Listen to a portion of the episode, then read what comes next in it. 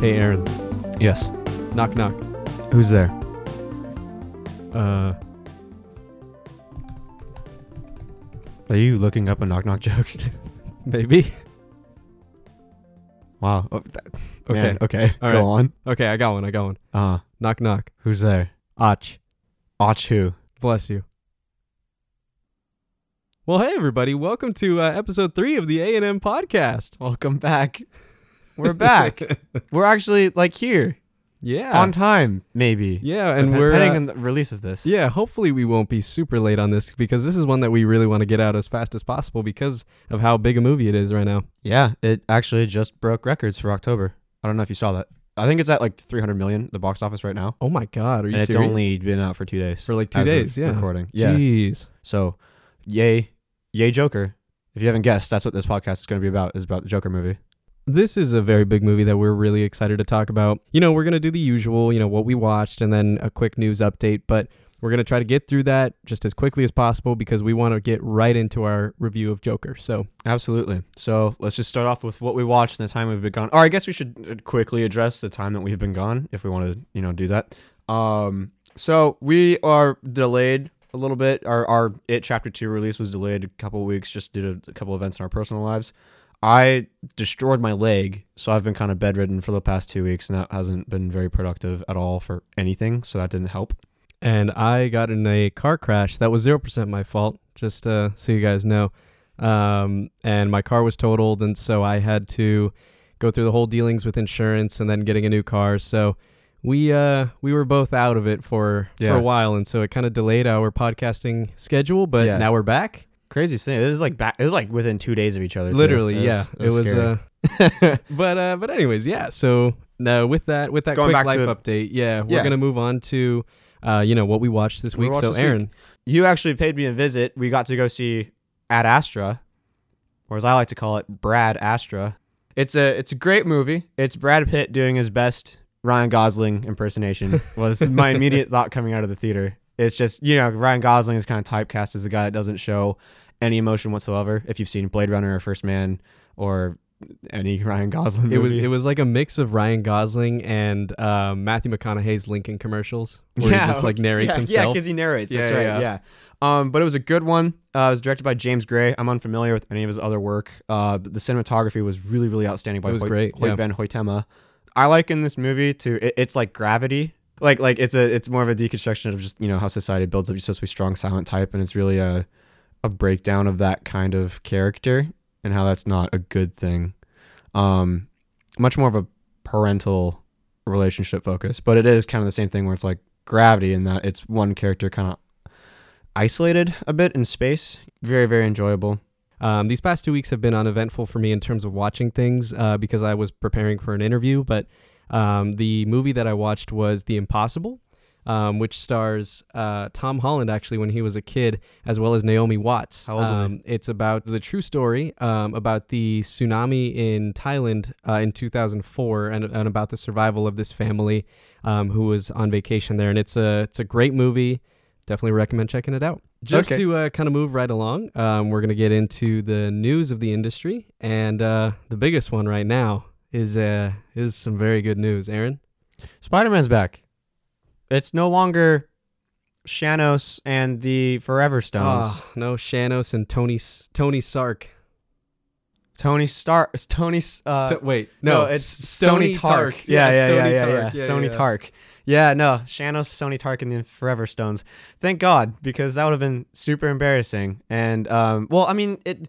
We, I, I don't think the details of this deal have really been parceled out yet. Um, or at least you know public knowledge. Yeah, the I- only thing that that is known about the uh, the deal kind of being rekindled was was because it was Tom Holland that that inter- intervened and was like, bring it back. Yeah, yeah. So, um, shouts out to Tom Holland. What I've seen rumored is it's like he gets the Spider-Man three movie, and he'll probably be around for the next Avengers movie. I think that's what I saw as well. the rest will And be to be determined. yeah, probably. yeah, call it there. we'll see Um, what happens. yeah, But as long as we get to finish the story that was established with Far From Home, yeah, I'm, I'm cool with that. yeah. Because it's yeah, it would be so so bad to end it off on the twist that Far From Home And if they bring on. uh, Daredevil back in Disney Plus, Oh well, if if they do, the dream if- is still alive. If Matt Murdock the and, dream and is still alive. Peter Parker can still team up, that'd be that'd be that'd be really cool. But I I doubt it. That that's uh that's a stretch. Yeah, overall, Spider Man's back, and it's great news. Yeah. We uh we want to briefly talk about Martin Scorsese's comments about uh about the Marvel films. Scorsese does not believe that the Marvel films are what was what was the He's like they're not cinema. They're They're, not theme cinema, that's right. basically. Yeah. He, he equates them to the theme parks yes. or a theme park. I am not the biggest fan of this statement. Um, however, given more context, it is not far off to a certain extent. To a certain extent, Aaron, you want to elaborate on it because I know you you had you Um, have a good I'm I'm more in agreement with the statement than you are, um, because uh, I I don't think comparing the MCU to a theme park is all that off. Theme parks make a lot of money for a lot of people to go to them, and um and people go to them for essentially the same feeling every time. And um, but if you go to a theme park three to four times within a year, you, you kind of expect the rides, and they get a little stale. And I think that that's what most MCU detractors, or even you know superhero movie fatigue. That's not just MCU. You can loop in DC and all the standalones all together that have just been you know because we've been getting superhero movie after superhero movie after superhero movie, right? Trilogies, event movies like Avengers. It's been nonstop for the last decade. And even if you want to rewind, rewind the clocks back to like X Men and Spider Man, like it's been the last two decades.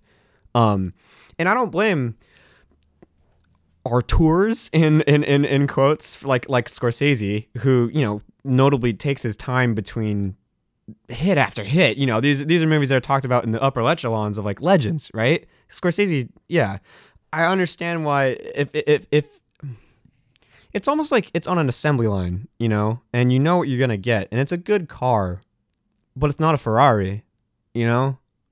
And the, the, the one of the main problems here is that Scorsese didn't he hasn't watched all the MCU movies, and I think that I do think that part of the cultural zeitgeist of why the MCU is so hallowed right now is because this latter stages of the MCU, where they've been within the last five years, have been excellent. exactly. Yeah. Yeah. Ever since Civil War, I'll, I'll pull it back to Civil War, or maybe even No, Guardians. I, I would say.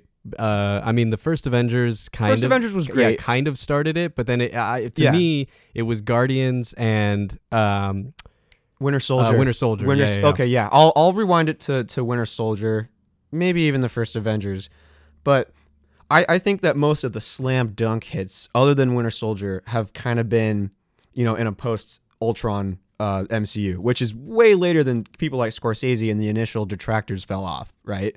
So he has, of course, he has no love for a movie like Infinity War or Endgame. But uh, the thing is, is is where I also you can kind of spin a theme park to a positive uh, comparison is because if you're like us, who you know we live by you know we live kind of close to Disneyland and we went to Disneyland all the time.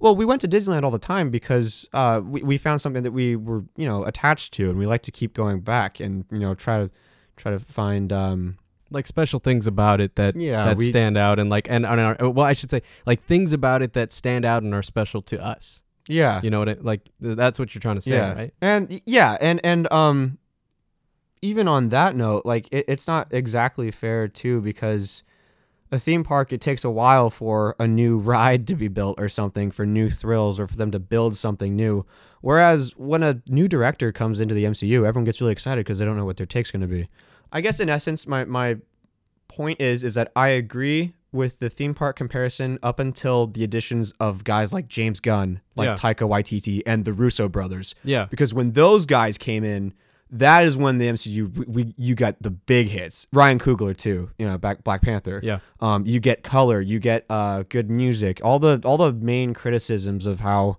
the MCU was in its early stages, I'd say are mostly gone by now. They're no longer boring to look at.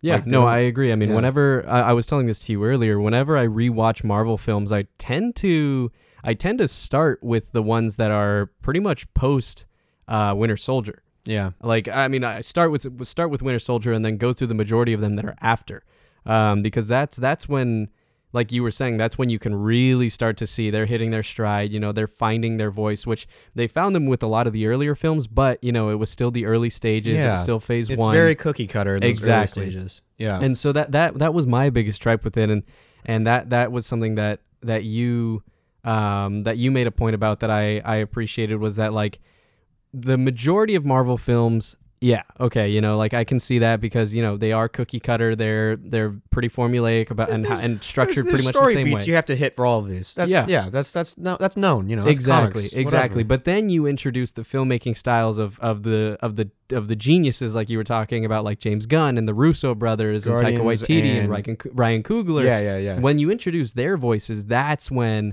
that's when the the films really stand out and I wish Martin Scorsese were to have at least you know at least seen those you know because those are the ones that yeah, that mean a lot and that are very very like top class a lot of the Marvel movies are technically and visually kind of stale, bland, cookie cutter, formulaic, but those ones, those kind of bland ones, rely more on the characters and actors to get the audience going, which they do because those are your, those are those are why people bear through Iron Man two and stuff because it's not a great movie, but you're there for Robert Downey Jr., Gwyneth Paltrow, uh, Don Cheadle, you know, Yeah. list goes on, right? and, and also you're there for the evolution of the story Yeah, You know? but the the reason why we hold the ones made by uh, directors like Gunn, Coogler, Waititi, Russo brothers so high is because they do both things well. They- They're able to give you a style as well as character interactions that you you love and you- Exactly. you, have a good takeaway. exactly Yeah, uh, to say a movie like Infinity War isn't cinema, I don't know how. Like I I, I just it doesn't make sense to me. yeah Everyone was like, back in 2011, it was like, oh, they're never going to be able to do the Avengers movie. And then they did it and it raised the bar. Then everybody in 2015 was like, oh, they'll never be able to do Captain America Civil War. There's too many, right? And then they did it and they raised the bar even further. And then sure enough, it's the same conversation for Infinity War and Endgame. And then they did it and they ended it in one of the better endings that you could possibly ask for. One of the best endings One you of the could ask best for. endings, yeah. And, and, I I don't know how you can look at that entire thing, regardless of what you feel about the individual pieces, and be like, "Oh, that's that's like how can you look at that and be like, no, that's not good. That's not Well, fair. I think we could continue talking about this for A while. for quite a while. Yeah. But we have a movie review to get to. Yeah, it's time. Let's do a I guess I guess quick description before we get into our initial thoughts. It's an origin story unlike any other origin story I've seen put to film because this movie is an origin story about a villain. And I can't quite think of off the cuff a, another origin story for a villain that we've ever gotten in one of these, you know, comic book movies. I've seen a lot of descriptions on or n- not descriptions, but a lot of things online saying that this is about an anti-hero. No. I mean like y- yes, but no. Maybe. But no. Like Mm. because and and that's that's just because we know this is about Joker. Yeah. who is a villain and he at the end of the well i mean spoilers obviously but i mean it's the joker at the end of the film he becomes the villain you know Yeah, it's a villain protagonist. yeah so so this is this is Anti-hero. yeah this is not not an anti-hero story this is this is a villain story but it's it's It starts it's- with just a man. He's yeah a, he's it's a, told in a, in, in a way where ill- you want to support the villain Yeah. it's crazy Yeah, it, it's it's a mentally ill man who is uh he's stuck in one of the worst lives possible probably and it's just everything just kicks him while he's down and it's just how much can you take until you snap.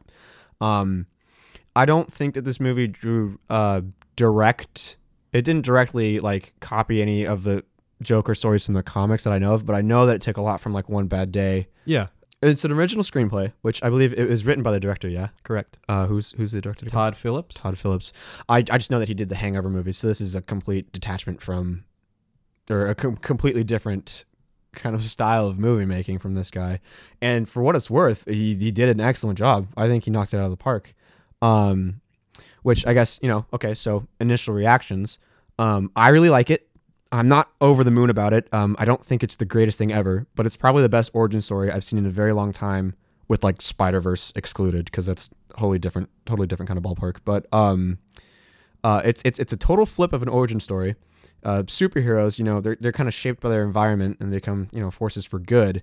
But Joker was also shaped by his environment and just kind of says, "Fuck it, let's see let's see what can happen." And and that's because why not? Because why not? He's just like I have nothing else to lose, basically, like he says at one point in the movie. Yeah. So it's like a weird, twisted, gross origin story, Yeah. and um, it's grimy. yeah it is Yeah. What about your your initial reaction, sir? I loved it. It was it was really special. Um, Yeah.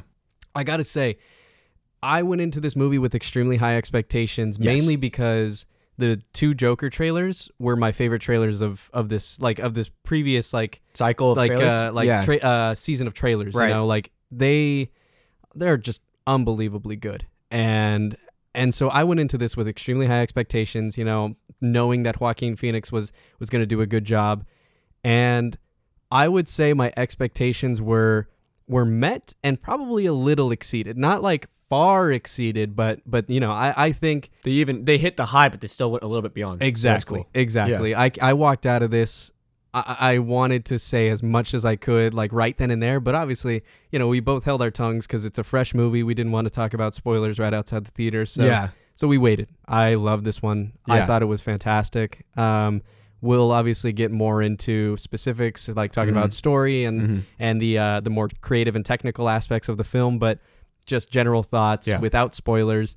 It was fantastic. Um, I loved it, and I I would highly recommend Kind you go of- see it. Kind of depressing, but it's it's it's very unique in that aspect. So, and um, Joker's one, of, if not the most iconic villain I think of all time. I think he is. So, Yeah. like, I mean, a lot of people nowadays would say Thanos, but that's just because of exactly. But that's just because of the MCU. yeah, you know, before nobody knew Thanos, Yeah, but yeah. everyone knew Joker. Joker. Yeah, you know? it's it's Batman and Joker. Yeah. So, um, so uh, I guess you know we can obviously say we both definitely recommend it, and you're probably going to see it regardless. So, go see it. It's great. Yeah. Um, but let's uh go ahead and just dive into the story, like you said we're gonna do. So I let's think dive it's, into uh, that stuff. I think it's fair to say, spoiler alert from here on out. Yes. So if you have Heavy not seen. Joker, do not listen because this is a movie that is definitely worth watching without anything being spoiled. So Yeah. if you are listening now and you have not seen Joker, please turn this off. And then once you have seen it, come right back. So, what'd you think of the story, sir? My notes are just this. Go on. It's fucking tight as fuck. It, it, it's pretty tight. Yeah. It's pretty tight. Um, the, I, it, it's a slow burner. It's a very very slow burner. Yes. But I think that that third act is uh it makes it worth it and then some. Yeah. I- I- it's like triple your payoff for- Exactly. for, When- the first hour and a half. I remember Yeah. sitting in the film and wondering, you know, where are they going with this? Aside from the fact that he was going to become Joker, obviously, you know, like what what is Yeah. the path that they're taking? And it was it like uh, it was it was clear to see, you know, obviously it was his steady his steady mental decline, but it was it was slow, you know, like Yeah. in in at first I was I I thought it was like, oh, you know, I don't, I don't really I don't really know how I it's feel not about doing this. it for me. But then, like you said, once it reached like the end of the second and then beginning of third act, and you really started to see him becoming Joker, you started seeing those mannerisms come out. That's when I I realized, like literally in the theater, I I, I was like thinking like we're we we have seen the transformation of Arthur into Joker. Yeah. Like we are we have we have gone through everything that he has. We are we are seeing it. We're witnessing these revelations within him and, and feeling what he is feeling. And now we understand why he has gotten to this point. You Yeah. know? And so that slow burn was well worth it. Yeah. He he he he already starts at a very low low, and it only spirals worse. And it's it's it's really sad. um, but but you see how everything just kind of like just the reverberations of the impact of the city and what it does to uh, even the higher ups like Thomas Wayne and Murray, the talk show host, and just how it impacts how everything impacts everything else. I think it, it's so tightly done, and all of Joker's actions are direct consequences of things that happened before, and they're all like like nothing comes out of the blue. Really, nothing is like. Um, Nothing feels Nothing's contrived. Nothing. Nothing feels contrived, and I feel like contrivances are a lot of uh, gripes for other origin stories and stuff. Like, oh, why did they happen to be there? Like, Mm-hmm. no, like for example, you you, you know that like uh, when Joker's getting jumped in the subway, you know he has the gun, Mhm. right? And it's not like like um, it was out of nowhere. Like it Right. was set up by a character, and it, it all comes back towards the end too. Yeah. It, it it's a it's really well told. Honestly, I, I I'm so happy that there wasn't any moments in the plot where I was like, well, this doesn't make sense. This Yeah. is a hole. This is stupid. So like, I mean, the way that I, I described him to you earlier was this feels like a comic book Joker, but in the real world and told in a realistic way. Because Yeah. because like obviously, you know, with the Joker, everyone's gonna compare it to to to Ledger and everyone's gonna Mhm. compare it to Nicholson and mm-hmm. and there are gonna be comparisons between the different um, portrayals of this character. yeah, Christopher Nolan's uh, universe is supposed to be in the real world. You know, it's supposed to be it's supposed to be real life, and so that Joker is a very different type of Joker. talking about the Dark Knight trilogy. Just to- correct? yeah, yeah, We're talking um, right now. I'm talking about the Dark Knight. That Joker is a very different Joker from this one, right. um, and also it, it's established in that film um, that you know uh, uh, Michael Caine's Alfred says, you know, some men just want to watch the world burn. Yeah. That's what that Joker is. He just wants to cause chaos. That's that's what he is meant to be, and that's that's their depiction of the Joker, which was awesome, Yeah. and it is it is very accurate to the comic books. Um, this this portrayal of the of the Joker is much different in an amazing way. You know, each one is fantastic in their Mhm. own way, but this one is much much different. So, I mean, I don't really know how closely we can compare them. Um, Maybe we'll try that at the end of this. Yeah. Maybe we'll try for a little bit compar- comparison talk. Yeah, yeah, But- exactly. That's that's inevitable. You know, everyone's like a lot of people justifiably like, oh, don't compare actors' performances, but eh, it's fun. yeah, yeah. So maybe we'll try that towards the end. But go on with your. no, with I your mean, I was just gonna say, like, to me, you know, it makes him it makes him feel real while also keeping like staying true to how he was in the comics. You know, Uh-huh. so Yeah. I, I really appreciated that. Yeah. Yeah, he's just uh he's just a really meek kind of guy and um you know, you don't want to see him a guy like that getting picked on cuz you know like us as the audience like, oh, he's obviously very sick in the head and you'd never choose that and then as we find out, you know, super abused as a baby and as a child and yeah, it, it's sad. It's just like it, it's one bad hand after another and yeah, I think it would be good to kind of just take it not like through the full story, but just kind of like step by step through like his transformation. You know what I mean? Yeah. So like starting at the beginning of the story, you know, we have Arthur as he is, and I think they do a great job of setting up his his background, you know, that he is mentally ill, that he takes medication, that he was in the hospital for a while. asylum or, or uh, yeah, Arkham, I mean, they, yeah, they, they call it the the hospital, but you know, I, it was most likely it was, yeah, it was most likely Arkham Asylum. Um, you know, they do a great job of establishing that, but also they show that he is he is mentally stable enough that he is able to live his life in the in like the real in the in the outside world as Mhm. opposed to remaining in the hospital. mm-hmm. So at, at the beginning of the story, you know, he's he's not he's not like fully fully mentally stable or or or um he's also not fully mentally unstable yeah, exactly. Exactly. Like he is like secure enough to be able to live his life like in the world and and take care of himself his, as well his as mother his, yeah, take as well as his mother. Um so that's where he's at in the beginning of the film. However, there are the signs that he's not he's not fully uh he's not fully okay. you know? yeah yeah the condition with his laughter uh, he can't help it Or what he calls a condition. right Yeah. yeah because uh, we we find out it's it's not a condition. yeah Yeah, it's uh it's in his head, yeah Yeah. yeah the, yeah which yeah, I yeah. thought was a a brilliant element on both ends because when it, when I when I when it was first introduced that it was a condition, I believed it. I did too I thought I, I and I, I was literally going to research it afterwards and see if that was a real thing. Um, but then when they they kind of revealed it at the end that it actually wasn't a condition and it, and that was just a made up story to cover up the fact that like he's just crazy. yeah I thought the- that was I thought that was really cool because that that in itself is like yeah that's Joker, like that Yeah, he's he's he's just, just- crazy. yeah yeah and you know well, he still had psychological and physical abuse too which ties into it but Right. Yeah, like um but yeah, like you said, they try to like, oh, he has a actual condition, but it's like, well, kind of, not really. But yeah, it's it's it's a nuts mental game. So uh, Arthur's character, um, you know, he is an aspiring comedian, um, and there is one figure that he he sees as like an inspiration and as a role model, and that is the character of Murray Franklin, who is played by Robert De Niro, Yeah. um, who is a talk show host, and He's you know, a Johnny Carson type. kinda. Exactly. Yeah. Yeah, exactly. And so he has this talk show that he he dreams that one day he is able to be on it, and he also dreams of of Murray, um, you know, accepting, Accepting him. him. Yeah, Like, oh, and- you're a and- son. Yeah, exactly. and like and wanting him as his son essentially. yeah. And so that's what he wants. That's in his head. That's that's his goal. Yeah, so so Arthur clearly not only is not well uh, mentally, but also physically he's he's very sickly looking. He's he's he's almost looks starved, probably just, you know, poverty uh consequences of that. But um the world around him constantly forces him into bad situations too because Gotham is not a safe place at all. Like like in this movie Gotham is so gross. Like take all the worst parts of New York City and just kind of spread it throughout the entire city. It's not clean, it's so gross. It's constantly brought up how grimy this world is.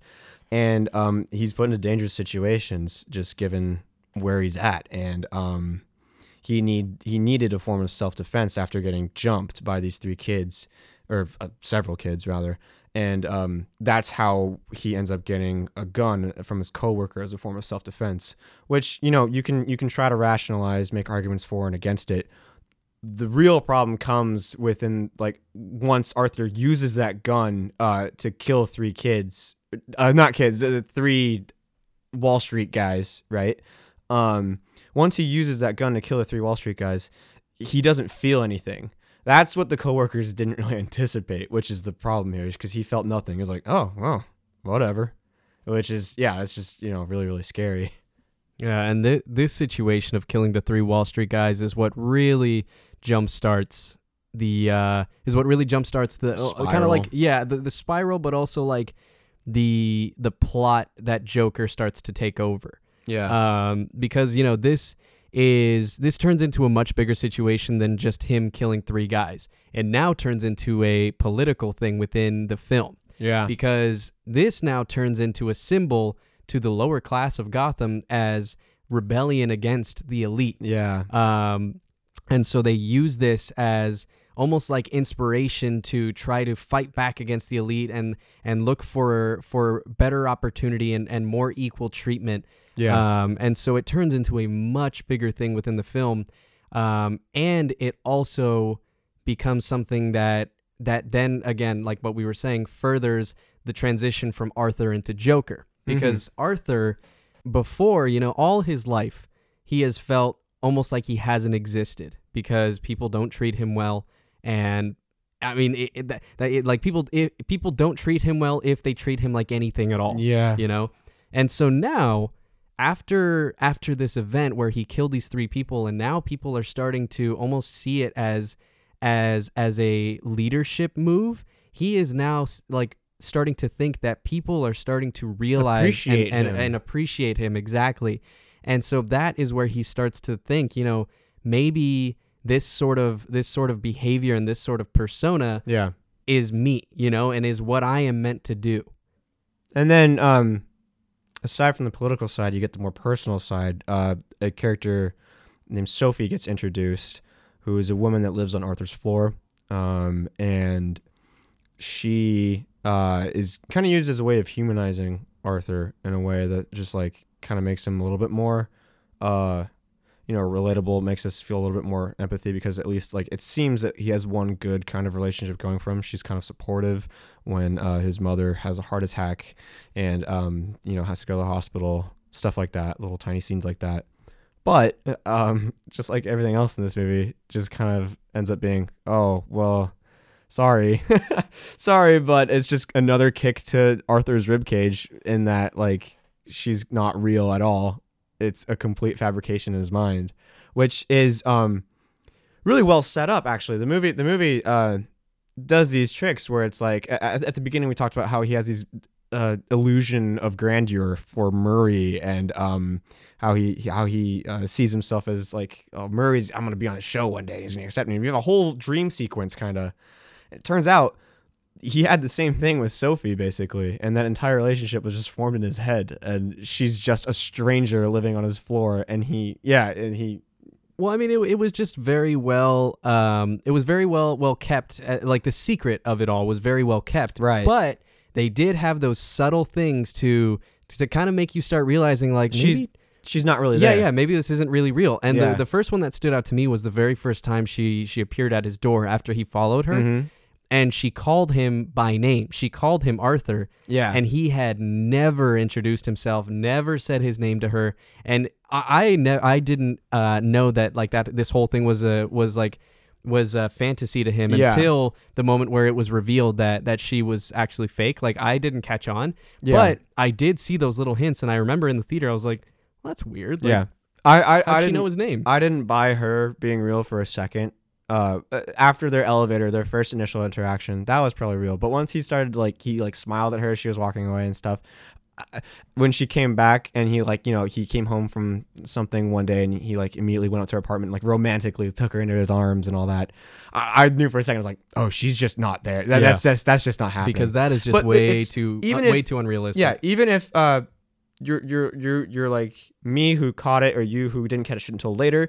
It works both ways because it is set up properly with the the Murray talk show vision. So that's just yeah a neat little trick that the story plays, and it's awesome. Uh, I love it because it, it's still a, a great realization and turn of events. And I mean, it, it works very well with the other sorts of truths that we learn in the film. Yeah. Because, you know, as the film progresses, we start to learn, or, well, you know, it, it's first revealed that Thomas Wayne is Arthur's father.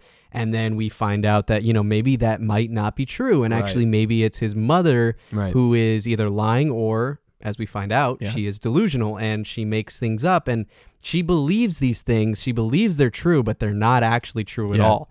And so and so it ties in very well with the other truths that are revealed and, and discovered Yeah. within within the story. Yeah, it, it, it's very it can make you ask very interesting questions of how much of this movie is actually happening. Like like what's the what's the you know what's really going on. Which is great. I mean, Yeah. like those stories where you're pro- you you're not sure about the reliability of the protagonist. Yeah, It makes the, the film all the more interesting because the conflict is is that much bigger. Yeah. you know, and it's it's fantastic. It's Yeah. it's so crazy and so fascinating. absolutely. So that that kind of quickly shum- summing it up, but that's like most of the first hour and a half I'd say of the movie. Yeah, it's is, probably like is him just kind of uh, I guess for lack of a better term, him Yeah. kind of meandering around, just getting kicked constantly like by this or that. Uh, There's no really good thing going from him aside from Sophie, but you find out Sophie's fake. yeah. and yeah and, and um all these things just kind of just come crashing down once the once the veil gets lifted and he visits uh he visits Bruce Wayne uh, he, he he goes to because he he thinks Arthur uh sorry Arthur thinks that Thomas Wayne is his father so he goes to Wayne Manor and uh runs into Bruce Wayne um and you know has a whole interaction there and then Alfred comes out and he actually strangleholds Alfred for a little bit and um, Alfred's the one that's like, "What are you talking about? Your, your mom was crazy. She made this up. I'm sorry, dude." He goes to uh, confront Thomas Wayne directly at a show, and um, Thomas Wayne is like, "You're adopted," and then punches him in the face. And also tells him that his mother is delusional. And yeah, tells Yeah. him that his mom's crazy. And um, then he goes to a hospital to pull up adoption records. And sure enough, he, he managed to, to, to physically take them from one of the caretakers. And yeah, it's all true. His mother was some sort of narcissistic, narcissistic. Uh, dis- she has some sort of narcissistic disorder yeah. and a bunch of other things. And he I- was beaten as a kid by one of her boyfriends. Yeah. I, I want to briefly talk about that that scene. Mhm. That that one scene where he's at the hospital and he's, you know, he's looking through the cage. Um, this scene has really stood out to me from the first from the teaser trailer where where Joker is looking through the cage and he says, What? You know? That moment Oh, right yeah. there in the trailer was like I remember watching that and thinking like, Oh, that was that was a nice delivery. Like that was really, really good Mhm. that scene if you have just watched it or if you know if you're watch or if you're listening to this before you watch it I, I want you to like really pay attention to that to that to the performance during that scene. That is that's one of my favorite parts of of, of uh, phoenix of joaquin phoenix's uh, performance. You can really see the crazy starting to settle in right there. And and what what i like what i like about it is that he's in the asylum Mhm. and so it's almost like he's home yeah. you know what i mean yeah. and so it, I I find that really fascinating, and it's just I love that scene. Like I loved it from the trailer, and now like actually having seen it like full on out like from the film, it makes it even better. So Yeah. so really like watch that scene again and and watch his performance. It's it's phenomenal. You see all the mannerisms in his eyes and his body language. So yeah, just watch that scene again. Yeah. So, um, he gets the records. He goes back to another hospital where his mother's being kept. He kills his mother. Uh, because at this, this that's that's the breaking point, right? That's where it's like it all kind of snaps. He kills his mother, and then uh, he goes back to his apartment. He tries to enter Sophie's apartment, and then that's when we find out that she's totally a delusion of his. Uh, She's not a friend. She's not a relationship. They're not dating. She's just a poor woman that has a stranger, a deranged man, appear on her couch, and that's the extent of their relationship.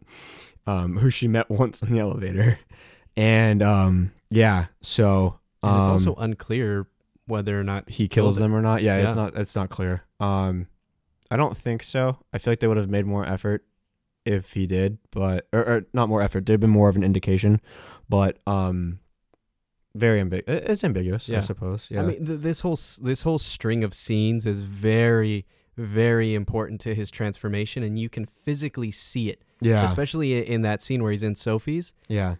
Like his face is just so angry and so like just just so conf- like he's confused, he's angry, and he's just like he's losing it. Yeah. It's, it's pretty. It's phenomenal to see. So so he's actually he, he um he's presented an opportunity to come on to Murray's talk show, right? Uh, because there are some video recordings of him absolutely bombing at uh, stand up because we said he was a he was a, he was an aspiring comedian, so he tried to do stand up, and obviously someone in his condition can't really do do good stand up. So they're kind of you know they invite him on it kind of as a gag. They, Robert De Niro's character is obviously going to make fun of him, um, but he accepts the interview as he as he's getting ready for the interview, uh, two of his coworkers come. One of whom was one of the guys that gave, or he was the guy that gave Arthur the gun, and then another coworker. Um, and and just to just to remind everyone, like the coworker that gave him the gun, then tried to Oh, yeah, like he take the blame out. off of him. He sold yeah, him yeah, out. and sold him out Yeah, to uh, to, their his boss, and he got him fired from his job. Right? Yeah. Like it's everything. It's every. It's coming at Arthur from every direction, and you really can't duck or dodge any of it. And it, it just you feel bad for this guy. Um, and then he kills the one guy that sold him out. He kills the guy that gave him the gun because obviously very very deranged and you know he does however spare the other coworker because the other coworker was the only one that ever showed him every kind of like kindness and he kind of remembered that. And that's yeah it's just it's super deranged and it's done really well that like like you're not sure if he's gonna let this guy go and this poor dude that has nothing to do with anything and he's like I didn't know if he was gonna let him go or not and I'm just really happy that he did because I think yeah in line that's kind of in line a little bit with what comic Joker might do is like "Mm, why not? Why not let him go? Like I, I don't know. It- it's it's it's so grimy but like uh because like he just did this horrendous act but it's like oh, you were nice to me. You can go. I'm like oh god. Oh you're scary. It, it's it's at this point of the story that everything really started sinking in in me of like oh this is this is awesome. Because Yeah. you started seeing you started seeing less of Arthur and more Joker. Joker yeah And that was awesome because you know, like like we had touched upon earlier, the first part of like the first like act and then maybe like a little bit over half of the second act, it felt a little slow. It felt like it was but at the same time, you know, it was still great. You know, like it wasn't like, oh, this is slow. You know, like, yeah it was good it was just like was know, great where is this going? yeah We finally got to that point where it was like oh i see now you Yeah. know like i see what this whole buildup was for and and you start to see like these different mannerisms of joker coming out you know like he's crazy you know and you Yeah. were starting to see that in every single little thing and it was it was awesome Yeah, uh, uh, I I'd say that once he finally snaps, that's when the movie really picks up, and it kind of coincides with my level of enjoyment throughout the entire movie. And um, by the end, I was pretty much sweating, even though you know you can kind of, kind of, he's he's a total wild card, but um, I'm not gonna say they do anything that totally like threw you for a loop, you know. After this point, once he doubles down as Joker, you can kind of kind of see where it's gonna go. But still, like I was nervous the entire time, like just because he's so convincing. Joaquin Phoenix was, and um, yeah, so uh, he goes on the talk. If we're just gonna, you know, quickly list off what happens after, Yeah. he goes on the talk show. He tells a couple really, really dark, dark jokes, and then he goes on a whole rant about how you know the upper class and all these these phony people, blah blah blah. It's all your fault, and you just kind of push us, and you don't pay attention to any of us. Meanwhile, there's a giant clown riot right outside. Like everyone's getting, they're like they're waiting for the spark, right? And they're just loaded on TNT, and they're ready to blow. Gotham's ready to explode, and he goes live and he tells those jokes and he gives a rant and then he shoots Robert De Niro's character point blank in the face on his own television, on live television live television, and that's the that's the spark that that sets the whole city on fire basically from that.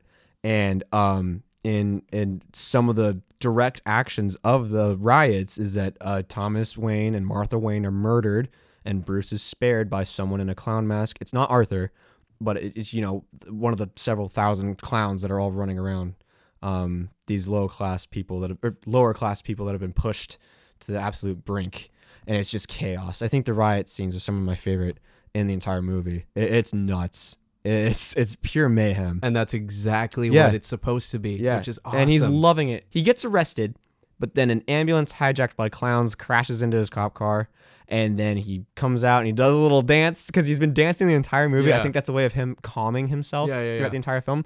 And he does a little dance, does a little jig, and he notices that um he's got blood coming out of his mouth.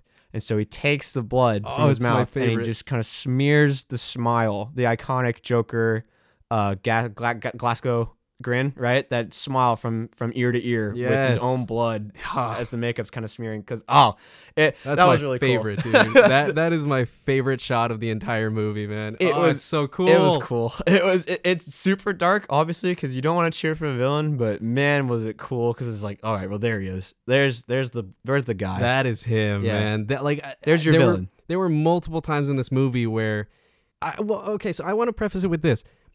Before the movie came out, bef- when it was just announced, I Uh-huh. remember thinking, God, are you no, like please don't do this. Please don't do this to Joker. Like With what? Well, like I didn't want them to mess up a Joker story. mm, because Joker is like Yeah. one of my I mean it's it's kind of cliche because he's the Joker and one of the best villains of all time. He's one of my favorite villains ever. sure. And so I didn't want them to to mess it up. Yeah.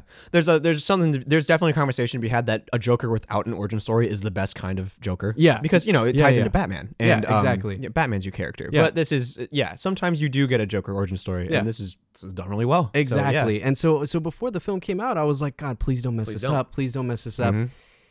There were multiple times within the film where I just couldn't help but just stop and realize this is Joker. Yeah. Like this is it. Mhm. Thi- like there is no arguing here. This is Joker.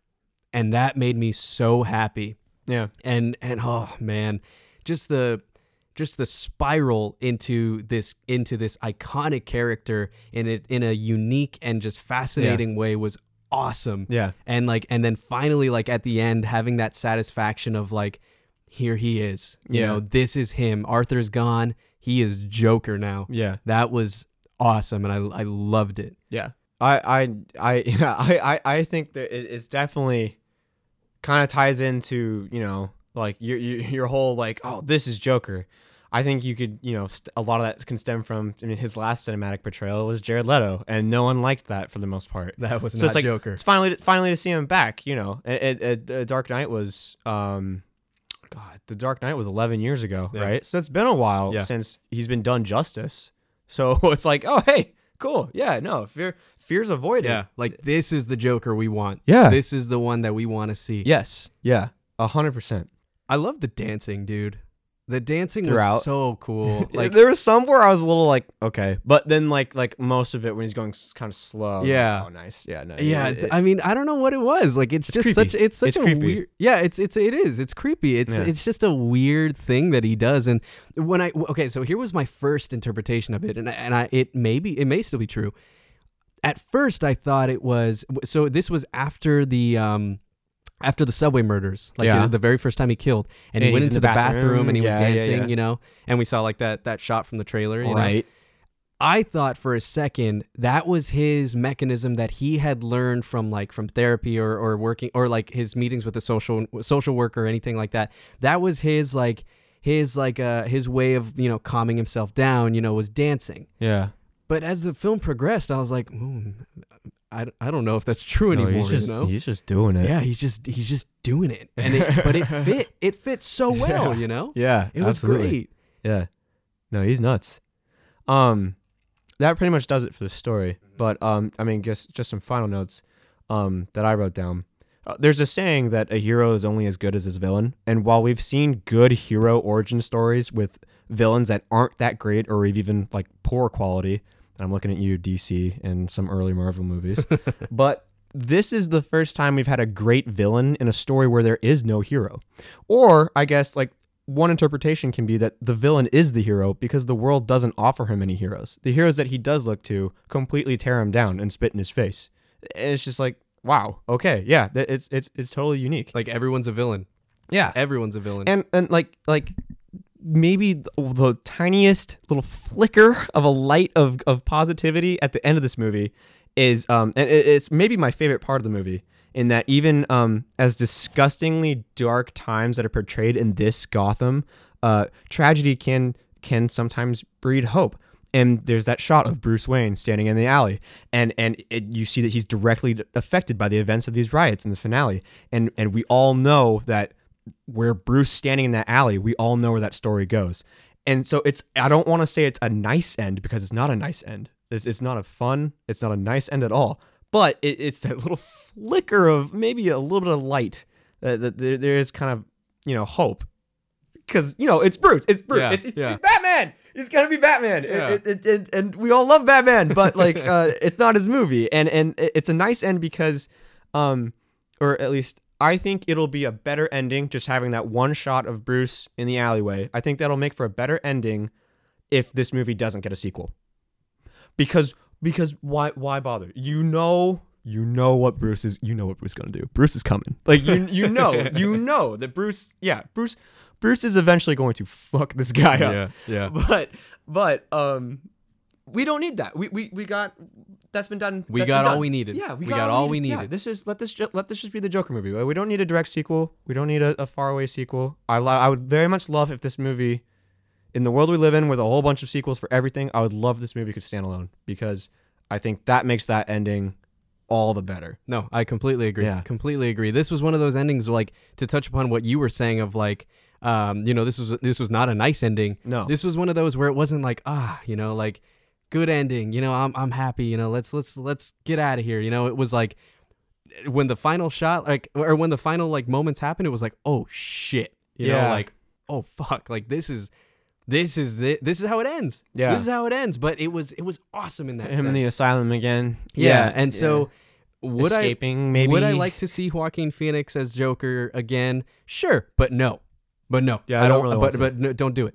Yeah. You know, like I, leave it. It was it was great. It was Let me- it was perfect. let how it me was. let me imagine let us imagine how the story's going to play out from Yeah. there because yeah you've got you got a great thing on your hands you don't need to take a chance by cat because you get into the whole thing of like well who's going to play batman or they're going to get joker or uh, joaquin phoenix back all that stuff don't don't do it just let, let, let it sit let Yeah. it sit as a standalone because it's it's it's near perfect Yeah, yeah. so So, it's it's like it's one of those things where it's like I like the film left us wanting more, but at the same time, just let us imagine that more. Let yeah. Just let, us imagine we, it. We know, we know Bruce is coming. We we know because that's that's our fucking boy. That's Batman. That's the best.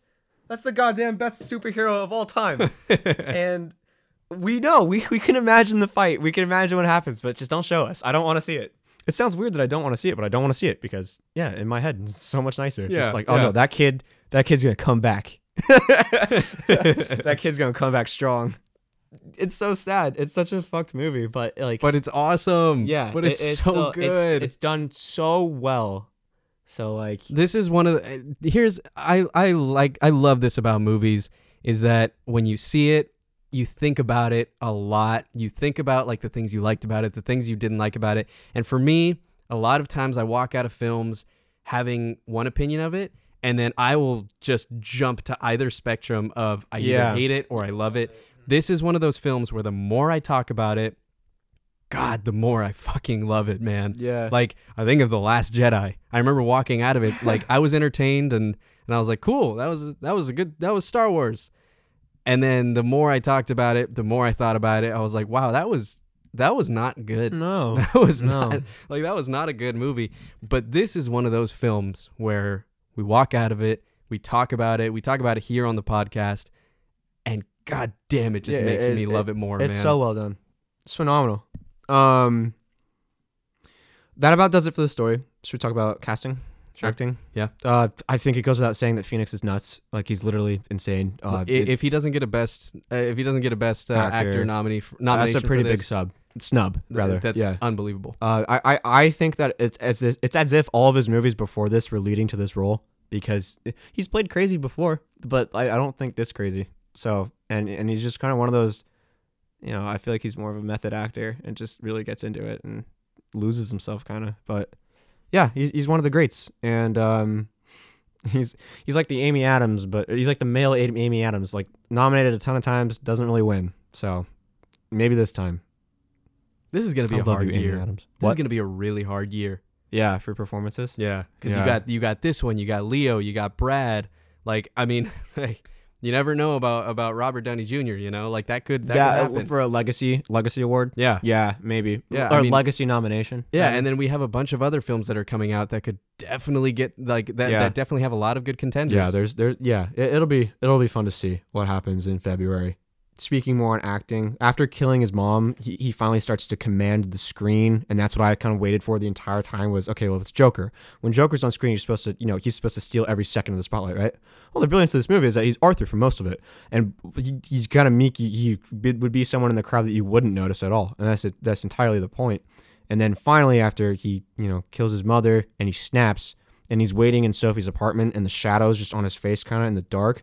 That's one of the scariest looks I've ever seen. I, I was so scared for Sophie and her kid, and um, that's what I was waiting for the whole time. Just the commanding presence, and he spends, yeah, he he once he earns the intimidation factor, he doubles down on it, and that's that's like that's all you can ask for. So thank God. I I liked what you said about he's Arthur for most of the movie Mm. because I, I hadn't. I mean, like I realized that, but you know, now hearing it out loud, it makes me realize like they they they made it the perfect amount of time between Arthur and Joker. Because you know, I thought he was going to turn into Joker a little bit earlier. and Yeah. then we were going to see a I lot thinking, more Joker. I kept thinking, oh, he's gonna like form his empire or whatever. Yeah, you know that's what Joker does. He Yeah, gets yeah. the gang together. But Yeah, but we saw just the perfect amount of of Joker at the end to be like, yeah, he's here. He is here, you know, and, and and it didn't get old. And it, Right. didn't overstay or anything like that. It not was at just all. it was perfect. Yeah, yeah, yeah, yeah. Um, there's a lot of comparisons right now uh, to Phoenix's Joker to uh, Travis Bickle in Taxi Driver, played by Robert De Niro, who's also in this movie. Um, I don't know how I feel on that comparison quite yet. I, I definitely see it. There's even like direct homages, like when he puts the uh, the finger gun to his head, you know, like that kind of thing. And um, obviously, Trax- Taxi Driver is also a movie about a like a lower class kind of guy that is really really deranged with the lowest which is how the how the wealthy and affluent you know affect society and all the stuff that comes with that um the political struggle there. Um but i don't know how i feel about direct comparison yet because i feel like even the character of travis bickle is very different than phoenix's joker. But Yeah, it's just I they're there. There there are definitely comparisons Yeah, I can and I can see the comparison. I think the the thing that makes it difficult is the fact that the character that is that like one of the characters that is being compared is the Joker. yeah. who has been one of the best characters for the past like what 80, 80 years, or something like that? Yeah. You know? Since so the it's just yeah. it's very difficult to be able to to compare the two when yeah. one is a film character that has been seen once and i i mean great character but then the Scorsese other movie actually. We were talking about him earlier. Wait what? Scorsese movie actually. Yeah. Yeah, yeah, Scorsese we, we were talking about him earlier. So like, oh, that's funny. That yeah ties in. exactly exactly. But i mean yeah it's hard to it's hard to compare one character who has been in one film but then compare him to the joker who has been around for so long and Yeah. has had many different portrayals many different origin stories so it, it's difficult it's Yeah. difficult it's difficult to compare the two but but you know it's it's not an invalid argument no. Um, and just as far as the other actors go, uh, De Niro is really convincing as a talk show host. It totally sells the Johnny Carson kind of vibe, or um, I don't even know who else, but um, the actor that plays Thomas Wayne, I'm unfamiliar. He was really good. Um, you know, you can just see that kind of firm Wayne stubbornness and toughness. Um, not a lot of big characters in the movie. It's very much one character driven piece. this is a very subjective film Not a lot of Very. big characters, but small roles with big impacts. Like the guy, the the coworker that gave Arthur the gun. Mhm. Like you know, yeah, it's they're not doing much, but they're still totally. There, there's not a weak performance in the movie. I don't think. right Yeah. yeah Um, i mean sophie who's played by Zazie Beetz she was great yeah. Um, oh, and Joker's mom, Fa- uh, Frances Conroy, she was phenomenal, especially given that she was supposed to also be another unreliable character. You know, like I, I, I kind of picked up early on that something was not right with her, but you know, she hit it very well. Um, and so you know, she did a great job. Everyone, like I said, everyone did a great job. yeah. And I mean, there, there's just there's no way that you can say that anybody was better than Joaquin Phoenix. Though. No, not a wink link, but man, your main character was done so well. So there you go. You got it. Getting more into the technical side of things. Uh, what'd you think of the cinematography? I thought it was unfucking believable, dude. Hmm. I I loved it. Um, so the director of photography was Lawrence Sher, whose uh, previous films were uh, Godzilla, King of the Monsters, the one that came out re- uh, recently, Yeah. um, War Dogs, and all of the Hangover, Hangover movies, which the uh, which War Dogs and all the Hangover movies were also directed by Todd Phillips. So Yeah. um, Todd is obviously you know bringing back his full team and and uh, so yeah, I mean it, it's really cool to see you know Always support that because a director that knows the strengths of his crew. That's Yeah, awesome. And you just exactly. play off of that. You- You, have a relationship that's founded after years of knowing and working with each other. So Yeah. that's that's great. yeah yeah. Um, he worked with the same editor, right? He did work with the same editor, uh, editor Jeff Groth as well, who who did uh, War Dogs and Hangover Three. Yeah. So there you go. Um, the I results speak for themselves. I mean, just to talk real again about cinematography, I like there were the two standout things for me were lighting and color. Okay. Um, to, to talk on on lighting, I, I want to mainly talk about the use of shadows. yeah. Um, and and we we t- we mentioned this, but in the scene where he's in Sophie's apartment, Yeah. and you know it's revealed that that she would like the fantasy around her was fake. The the shadows that are cast over his face make his his aggressive and angry look just all the more like all the more uh, intense. you know. Yeah. it is. It's it's genuinely scary. yeah. And the same with when um with when he is in uh is in his apartment and his two coworkers come to visit him and he's kind of leaning and then he looks Yeah. up. You know, the shadows that are cast on his face just bring out that anger even more and it, it the you like I said the use of lighting and shadows Mhm. is just so well done to be able to to really bring about Joker's feelings. Yeah. Um, I, I one thing for just how it was filmed. Uh, there was a lot of moments of Arthur walking up the stairs to his apartment, really slow, drawn out because he's this weak thing. And the one time he walks down the stairs, he's in the full Joker costume and he's he's fucking dancing down them. It's great. I, that's uh, he's so happy, or faking being happy, I guess. But it, it, just he's a guy that just came out of killing one of his coworkers, and he's just he's doing a little jig down the steps. Yeah, I had I like that that, because that, that was that's that's the only time that he comes down the steps Yeah. to his apartment. I hadn't noticed that. yeah, That's kind of cool. It's, it's sick, right? Yeah. Yeah, I, I love that. I was like, oh, that's that's because he at least walked him up at least twice, and I'm like, okay, well, that's gotta come back. Yeah, yeah. I'm so happy that it did. Interesting. Oh, I hadn't I hadn't noticed that. Yeah, Oh, really that's cool. And you know, you can do a whole like oh, descent into hell, whatever kind of Yeah, yeah. parallels you want to draw.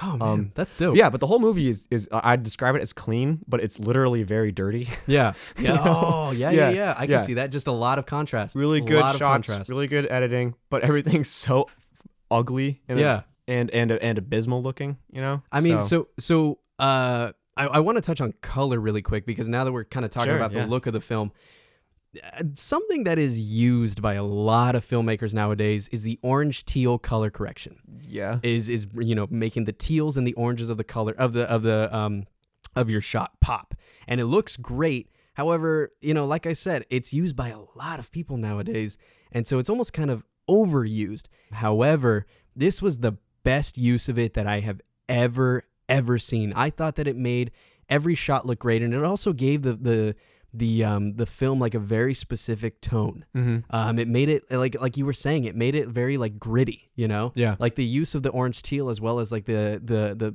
the um the, the sharp contrast and everything like that. I thought it was really really nice. Um, it definitely gave the the the film a very specific look. Uh, that worked extremely well for it. So yeah, yeah, I mean, kudos to them. I, I really think it was the best use of orange teal that I that I've seen. Right on. Um, getting into like costume design, makeup. I I love the Joker's design. Um, there are many sequences where like the makeup will get smeared and it'll look like tears coming down his face, stuff like that. Um, I kind of wish they kept the teardrop look for when he was on Murray's show. Um, but that's just a minor minor nitpick. And then of course the, the smile with his own blood at the end. How can you not love that? It's just all that kind of stuff. Yeah, Like, fantastic. And, yeah. and I mean, I, I find this cool because, like, again, before the film came out, I was an early critic. I was like, oh, I don't like that that Joker makeup. That it didn't look good to me. But then after the trailers came out, and then now after having seen the film, I really appreciate it. I, I think it it fits the the character and it fits this film specifically very very well. Yeah, yeah. You know, I, I maybe there's something to be said too that like um, I feel like this is the this is definitely the Joker that has the most amount of makeup on his face, and it really kind of sells the whole he's hiding behind a mask or whatever. But I mean, it is his face by the end of it. That's his real face, you know. and Arthur, but um, compared to Ledger, Leto, or anyone else. He's wearing the most. He's he looks the most like a clown in this one. Right. Yeah, it's just you know, and that ties into the whole movement that he inspires and all that. It's all really well done, and um, just really appreciate it. Yeah, and and it again, this kind of ties back into where this feels like a comic book Joker in the real world Yeah. because you know his clothing is very flashy, it's very brightly colored. Big shoes. Yeah, exactly. Yeah. And so while it is like exaggerated, it fits so well, you know? It fits perfectly with with this character that has been established and and it's just awesome. It, it's really really well done. Yeah. So, I mean, kudos to to the costume designers as well as to to Todd Makeup Phillips for for taking it in this direction. Yeah, yeah. And then just as far as uh, production design goes, kind of already talked about it, but Gotham looks like the worst parts of New York or LA, except it covers the entire scope of the city. It might be the worst Gotham's ever looked on screen, and I think that that kind of truly serves its purpose of fueling all of the pain Arthur suffers, as well as the fury that he derives from it. Like, um, just just the entire setting is so grimy and and and and, just you the worst kind of conditions. Yeah, and I think we- it should be noted it takes place in the 80s. Yeah, it does. Um, yeah, so there was a there was an Easter egg with with the final film that like they showed the title of that the the Waynes were watching. Oh, when they're walking out of the theater. Yeah, yeah, yeah, I forget what it's called, but um, we we we looked it up because it was like a, an Easter egg, and it was dated to the '80s. So it it like sets a date to this film. Yeah. But I mean, the, just the production design of it all is fantastic. I mean, Yeah. you you touched upon it, but this was like this was probably the best Gotham we've seen so far. It's far. ugly. It's really it's, like ugly. it's ugly in a really good way. You know, Yeah. it, it's because that's what Gotham's supposed to be. yeah. It- like that's what it's supposed to be set up as, and and like the Nolan Gotham was was that way, but almost kind of just in Batman Begins.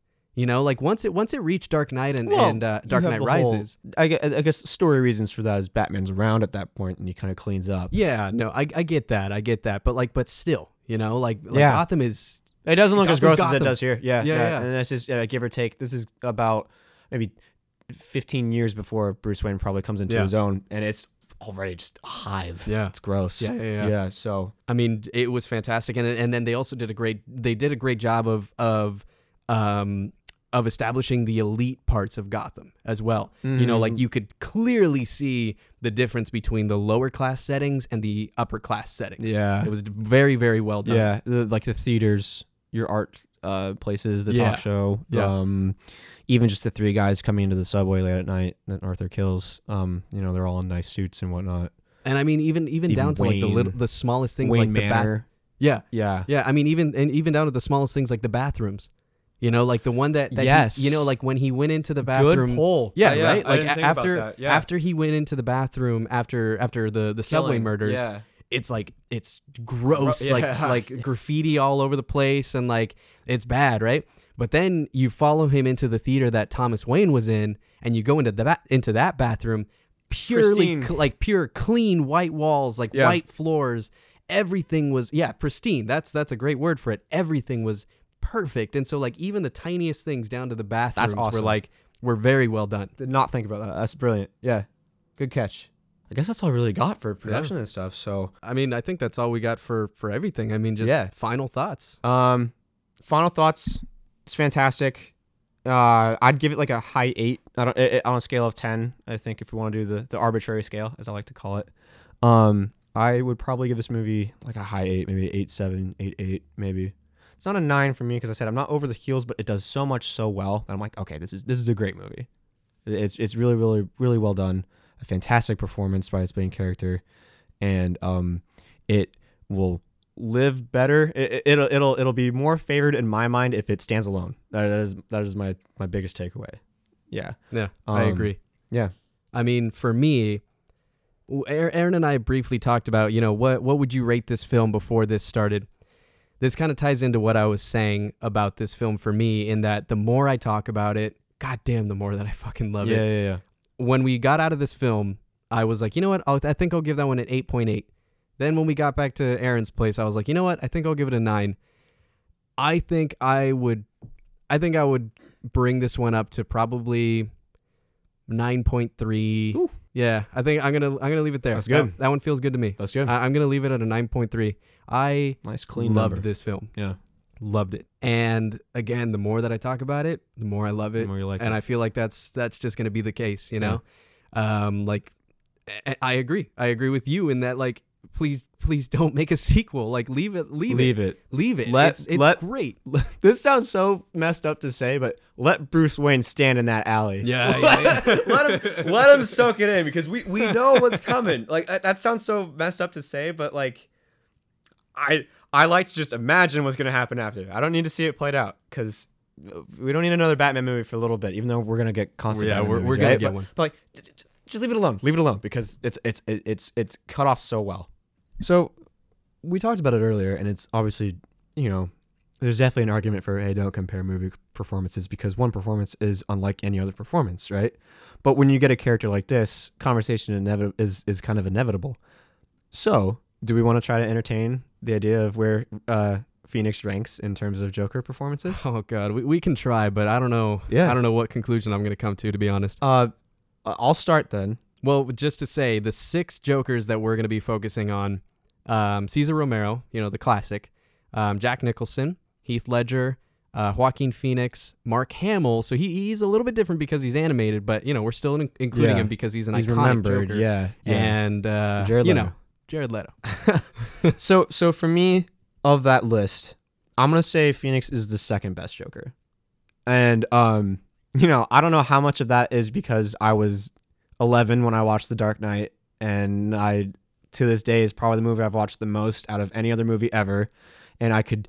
As much as I've gushed about, you know, this performance and all that, I've gushed way more over the years. And, Right. and I guess time will tell who I talk about more, you know, in the future. Yeah. But I actually wrote a, a, a college paper for an English class, like my freshman year, about Ledger's Joker and the impact on that film. And so, like, like I said, time will tell. I guess who I talk about more in the future. But um, just yeah, Ledger's number one with a bullet for me. Still, there are, like I said, uh, moments where uh, once once Phoenix gets that intimidation factor, he doubles down, he snaps, and he he he commands the screen. That's it. That's that's what rivals that Ledger level. That's what I'm that's what I'm at. Ledger's Joker has the benefit of the whole movie of The Dark Knight literally builds up to his every appearance. He's he's he's a nigh unstoppable force of fucking nature that he impacts every facet of the story. But the difference is that this time Joker is the story. There's no Batman to, to counterbalance or anything. So it, it- it's it's all Arthur slash Joker, right?